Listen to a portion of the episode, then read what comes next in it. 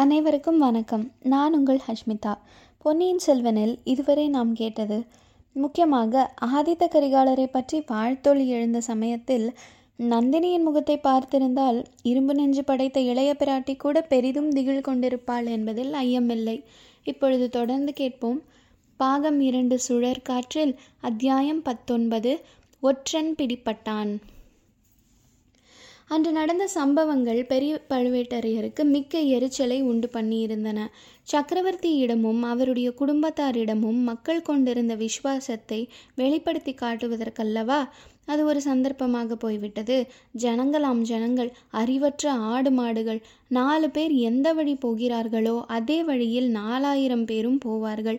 சுய அறிவை பயன்படுத்தி கொள்ள எத்தனை பேருக்கு தெரிகிறது என்று தமக்குள் அடிக்கடி சொல்லிக்கொண்டு பொறுமினார். சக்கரவர்த்தி சொர்க்கத்துக்கு போவதற்குள்ளே சாம்ராஜ்யத்தை பாழாக்கிவிட்டுத்தான் போவார் போலிருக்கிறது. இந்த ஊருக்கு வரியை தள்ளிவிடு, அந்த கிராமத்தை இறையிலி கிராமமாக செய்துவிடு என்று கட்டளையிட்டு கொண்டே போகிறார். கொஞ்ச காலத்துக்கெல்லாம் வரி கொடுக்கும் கிராமமே இல்லாமல் போய்விடும். ஆனால் போர்க்களத்துக்கு மட்டும் செலவுக்கு பணமும் உதவியும் உணவும் தானியமும் அனுப்பி கொண்டே இருக்க வேண்டும். எங்கிருந்து அனுப்புவது என்று அவர் இறைந்து கத்தியதை கேட்டு அவருடைய பணியாட்களே சிறிது பயப்பட்டார்கள். அண்ணா, இப்படியெல்லாம் சத்தம் போடுவதில் என்ன பயன்? காலம் வரும் வரையில் காத்திருந்து காரியத்தில் காட்ட வேண்டும் என்று சின்ன பழுவேட்டரையர் அவருக்கு பொறுமை போதிக்க வேண்டியிருந்தது. குந்தவை தம் அரண்மனைக்கு வரப்போகிறாள் என்று தெரிந்ததும் பெரியவரின் எரிச்சல் அளவு கடந்துவிட்டது. நந்தினியிடம் சென்று, இது என்ன நான் கேள்விப்படுவது? அந்த அரக்கி இங்கு எதற்காக வர வேண்டும்? அவளை நீ அழைத்திருக்கிறாயாமே. அவள் உன்னை அவமானப்படுத்தியதெல்லாம் மறந்துவிட்டாயா என்று கேட்டார். ஒருவர் எனக்கு செய்த நன்மையையும் நான் மறக்க மாட்டேன், இன்னொருவர் எனக்கு செய்த தீமையையும் மறக்க மாட்டேன். இன்னமும் இந்த என் சுபாவம் தங்களுக்கு தெரியவில்லையா என்றாள் நந்தினி. அப்படியானால் அவள் இங்கு எதற்காக வருகிறாள்? அவள் இஷ்டம் வருகிறாள். சக்கரவர்த்தியின் குமாரி என்ற இருமாப்பினால் வருகிறாள். நீ எதற்காக அழைத்தாயாம்? நான் அழைக்கவில்லை, அவளே அழைத்து கொண்டாள். சம்புவரையர் மகன் உங்கள் வீட்டில் இருக்கிறானாமே, அவனை பார்க்க வேண்டும் என்றாள். நீ வராதே என்று நான் சொல்ல முடியுமா? அப்படி சொல்லக்கூடிய காலம் வரும். அதுவரையில் எல்லா அவமானங்களையும் நான் பொறுத்து கொண்டிருக்க வேண்டியதுதான். என்னால் பொறுத்து கொண்டிருக்க முடியாது. அவள் வரும் சமயம் நான் இந்த அரண்மனையில் இருக்க முடியாது. இந்த நகரிலேயே என்னால் இருக்க முடியாது. மழப்பாடியில் கொஞ்சம் அலுவல் இருக்கிறது, போய் வருகிறேன். அப்படியே செய்யுங்கள் நாதா, நானே சொல்லலாம் என்று இருந்தேன். அந்த விஷப்பாம்பை என்னிடமே விட்டுவிடுங்கள். அவளுடைய விஷத்தை இறக்குவது எப்படி என்று எனக்கு தெரியும். தாங்கள் திரும்பி வரும்போது ஏதேனும் சில அதிசயமான செய்திகளை கேள்விப்பட்டால் அதற்காக தாங்கள் வியப்படைய வேண்டாம். என்ன மாதிரி அதிசயமான செய்திகள்? குந்தவை பிராட்டி கந்தமாறனை திருமணம் செய்து கொள்ளப் போவதாகவோ, ஆதித்த கரிகாலன் கந்தமாறனுடைய தங்கையை மணக்கப் போவதாகவோ கேள்விப்படலாம். ஐயையோ, இது என்ன சொல்கிறாய்? அப்படியெல்லாம் நடந்துவிட்டால் நம்முடைய யோசனைகள் என்னாகும்? பேச்சு நடந்தால் காரியமே நடந்துவிடுமா என்ன? மதுராந்தக தேவருக்கு அடுத்த பட்டம் என்று உங்கள் நண்பர்களிடமெல்லாம் சொல்லி வருகிறீர்களே, உண்மையில் அப்படி நடக்கப் போகிறதா?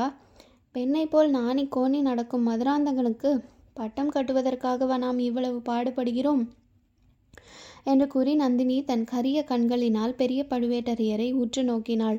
அந்த பார்வையின் சக்தியை தாங்க முடியாத அக்கிழவர் தலை குனிந்து அவளுடைய கரத்தை எடுத்து கண்ணில் ஒற்றிக்கொண்டு, என் கண்ணே, இந்த சோழ சாம்ராஜ்யத்தின் சிம்மாசனத்தில் நீ சக்கரவர்த்தினியாக வீற்றிருக்கும் நாள் சீக்கிரத்திலேயே வரும் என்றார். கந்தமாறன் தன்னை பார்க்க குந்தவி தேவி வரப்போகிறாள் என்று அறிந்தது முதல் பரபரப்படைந்து தத்தளித்து கொண்டிருந்தான். குந்தவையின் அறிவும் அழகும் மற்ற உயர்வுகளும் நாடறிந்தவை அல்லவா? அப்படிப்பட்ட இளைய பிராட்டி தன்னை பார்ப்பதற்காக வருகிறாள் என்பது எவ்வளவு பார்ப்பதற்கு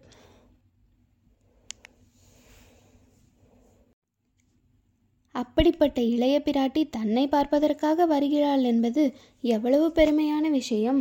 இதற்காக உடம்பில் இன்னும் பல குத்துக்கள் பட்டு நோயாகவும் படுத்திருக்கலாமே. அடாடா, இந்த மாதிரி காயம் போர்க்களத்தில் தன்னுடைய மார்பிலே பட்டு தான் படுத்திருக்க கூடாதா? அச்சமயம் குந்தவை தேவி வந்து தன்னை பார்த்தால் எவ்வளவு கௌரவமாயிருக்கும்! அப்படிக்கின்றி இப்போது ஒரு சிநேகிதன் செய்த துரோகத்தை பற்றி பலரிடம் படித்த பாடத்தையே அல்லவா அவளிடமும் படித்தாக வேண்டும். இடையிடையே அந்த பெண்ணரசியின் குடும்பத்தினருக்கு விரோதமாக அவன் ஈடுபட்டிருக்கும் இரகசிய முயற்சியை குறித்து நினைவு வந்து கொஞ்சம் அவனை வருத்தியது. கந்தன்மாறன் யோக்கியமான பிள்ளை, தந்திர மந்திரங்களுக்கு சூதுவாதுகளும் அறியாதவன். நந்தினியின் மோகன சௌந்தரியம் அவனை போதைக்குள்ளாக்கிய போதிலும் அவள் இன்னொருவனின் மனைவி என்று நினைவினால் தன் மனத்துக்கு அரண் போட்டு விட்டான். ஆனால் குந்தவை பிராட்டியோ கல்யாணமாகாதவள். அவளிடம் எப்படி நடந்து கொள்வது, எவ்வாறு பேசுவது? மனத்தில் வஞ்சம் வைத்துக்கொண்டு இனிமையாக பேச முடியுமா? அல்லது அவளுடைய அழகிலே மயங்கி தன்னுடைய சபதத்தை கைவிடும்படியான மனத்தளர்ச்சி ஏற்பட்டு விடுமோ? அப்படி நேருவதற்கு ஒரு நாளும் இடம் கொடுக்கக்கூடாது. ஆ, இளவரசி எதற்காக இங்கே நம்மை பார்க்க வர வேண்டும்? வரட்டும் வரட்டும், ஏதாவது மூர்க்கத்தனமாக பேசி மறுபடியும் வராதபடி அனுப்பிவிடலாம். இவ்விதம் கந்தன்மாறன் செய்திருந்த முடிவு குந்தவை பிராட்டியை கண்டதும் அடியோடு கரைந்து மறைந்து விட்டது. அவளுடைய மோகன வடிவம், முகப்பொலிவு, பெருந்தன்மை, அடக்கமும் இனிமை ததும்பிய அனுதாப வார்த்தைகளும் கந்தன்மாறனை தன்வயம் இழக்க செய்துவிட்டன. அவனுடைய கற்பனா சக்தி பொங்கி பெருகியது. தன்னுடைய பெருமையை சொல்லிக்கொள்ள விரும்பாதவனைப் போல் நடித்து, அதே சமயத்தில் அவளுடைய கட்டாயத்துக்காக சொல்கிறவனைப் போல் தான் புரிந்த வீர செயல்களை சொல்லிக்கொண்டான். தோள்களிலும் மார்பிலும் இன்னும் தன் உடம்பெல்லாம் போர்க்களத்தில் தான் அடைந்த காயங்களை காட்ட விரும்பாதவனைப் போல காட்டினான். அந்த சிநேக துரோகி வந்தியத்தேவன் என்னை மார்பிலே குத்தி கொன்றிருந்தால் கூட கவலையில்லை, முதுகிலே குத்திவிட்டு போய்விட்டானே என்றுதான் வருத்தமாயிருக்கிறது. ஆகையினாலே தான் அவனுடைய துரோகத்தை பற்றி சொல்ல வேண்டியதாக இருக்கிறது. இல்லாவிட்டால் போரில் புறமுதுகிட்டு அபகீர்த்தி அல்லவா ஏற்பட்டுவிடும். தோளிலோ மார்பிலோ குத்தி காயப்படுத்தியிருந்தால் அவனை மன்னித்துவிட்டே இருப்பேன் என்று கந்தன்மாறன் உணர்ச்சி பொங்கு கூறியது குந்தவைக்கு உண்மையாகவே தோன்றியது. வந்தியத்தேவன் இப்படி செய்திருப்பானோ, அவன் விஷயத்தில் நான் ஏமாந்து போய்விட்டோமோ என்று ஐயமும் உண்டாகிவிட்டது. நடந்ததை விவரமாக சொல்லும்படி கேட்கவே கந்தன்மாறன் கூறினான், அவனுடைய கற்பனா சக்தி அன்று உச்சத்தை அடைந்தது நந்தினிக்கே வியப்பை உண்டாக்கிவிட்டது. பாருங்கள் தேவி, கடம்பூரில் தங்கிய அன்றே அவன் என்னை ஏமாற்றிவிட்டான். தஞ்சாவூருக்கு புறப்பட்ட காரியம் இன்னதென்று சொல்லவில்லை. இங்கு வந்து ஏதோ பொய் அடையாளத்தை காட்டி உள்ளே நுழைந்திருக்கிறான். சக்கரவர்த்தியையும் போய் பார்த்திருக்கிறான். ஆதித்த கரிகாலனிடமிருந்து ஓலை கொண்டு வந்ததாக புழுகியிருக்கிறான். அத்துடன் விட்டானா? தங்கள் பெயரையும் சம்பந்தப்படுத்தி தங்களுக்கும் ஓலை கொண்டு வந்திருப்பதாக சொல்லவே கோட்டை தலைவருக்கு சந்தேகம் வந்துவிட்டது. அவன் ஒற்றனாய் இருக்கலாம் என்று ஐயுற்று அவனை காவலில் வைக்க சொல்லியிருக்கிறார். எப்படியோ தப்பித்து போய்விட்டான். அது விஷயத்தில் அவனுடைய சமரத்தை மெச்சத்தான் வேண்டும். நான் இந்த செய்திகளை கேட்டபோது என் சிநேகிதன் பகையாளியின் ஒற்றன் என்பதை மட்டும் நம்பவே இல்லை. அவனுடைய சுபாவத்திலேயே சில கோணல்கள் உண்டு. அப்படி ஏதோ அசற்றுத்தனம் செய்திருக்கிறான் என்று உறுதியாக நம்பினேன். எப்படியாவது அவனை நான் கண்டுபிடித்து திரும்ப அழைத்து வருகிறேன். அவனை மன்னித்து விட வேண்டும் என்று கோட்டை தலைவரிடம் நிபந்தனை பேசிக்கொண்டே புறப்பட்டேன். கோட்டையை சுற்றியுள்ள வடவாற்றங்கரையோடு அந்த நள்ளிரவில் சென்றேன். யாரையும் பின்னோடு அழைத்து போய் என் நண்பனை அவமானப்படுத்த விரும்பவில்லை. கோட்டையிலிருந்து தப்பியவன் எப்படியும் மதில் வழியாகத்தான் வெளியில் வர வேண்டும் அல்லவா? முன்னமே வெளியே வந்திருந்தாலும் பக்கத்து காடுகளிலே தான் மறைந்திருக்க வேண்டும். ஆகையால் வடவாற்றங்கரையோடு போனேன். ஒருவன் செங்குத்தான கோட்டை மதில் சுவர் வழியாக இறங்கி வருவது மங்கிய நிலா வெளிச்சத்தில் தெரிந்தது. உடனே அங்கே போய் நின்றேன். அவன் இறங்கியதும், நண்பா இது என்ன வேலை என்றேன். அந்த சண்டாளன் உடனே என் மார்பில் ஒரு குத்து விட்டான். யானைகள் இடித்து நலுங்காத என் மார்பை இவனுடைய குத்து என்ன செய்யும்? ஆயினும் நல்ல எண்ணத்துடன் அவனை தேடி போன என்னை அவன் குத்தியது பொறுக்கவில்லை. நானும் குத்திவிட்டேன். இருவரும் துவந்த யுத்தம் செய்தோம். அரை நாழிகையில் அவன் சக்தி இழந்து அடங்கி போனான். என்னிடம் நீ வந்த காரணத்தை உண்மையாக சொல்லிவிடு, நான் உன்னை மன்னித்து உனக்கு வேண்டிய உதவி செய்கிறேன் என்றேன். களைப்பாய் இருக்கிறது, எங்கேயாவது உட்கார்ந்து சொல்கிறேன் என்றான். சரி என்று சொல்லி அழைத்து சென்றேன். முன்னால் வழிகாட்டி கொண்டு போனேன். திடீரென்று அந்த பாவி முதுகில் கத்தியினால் குத்திவிட்டான்.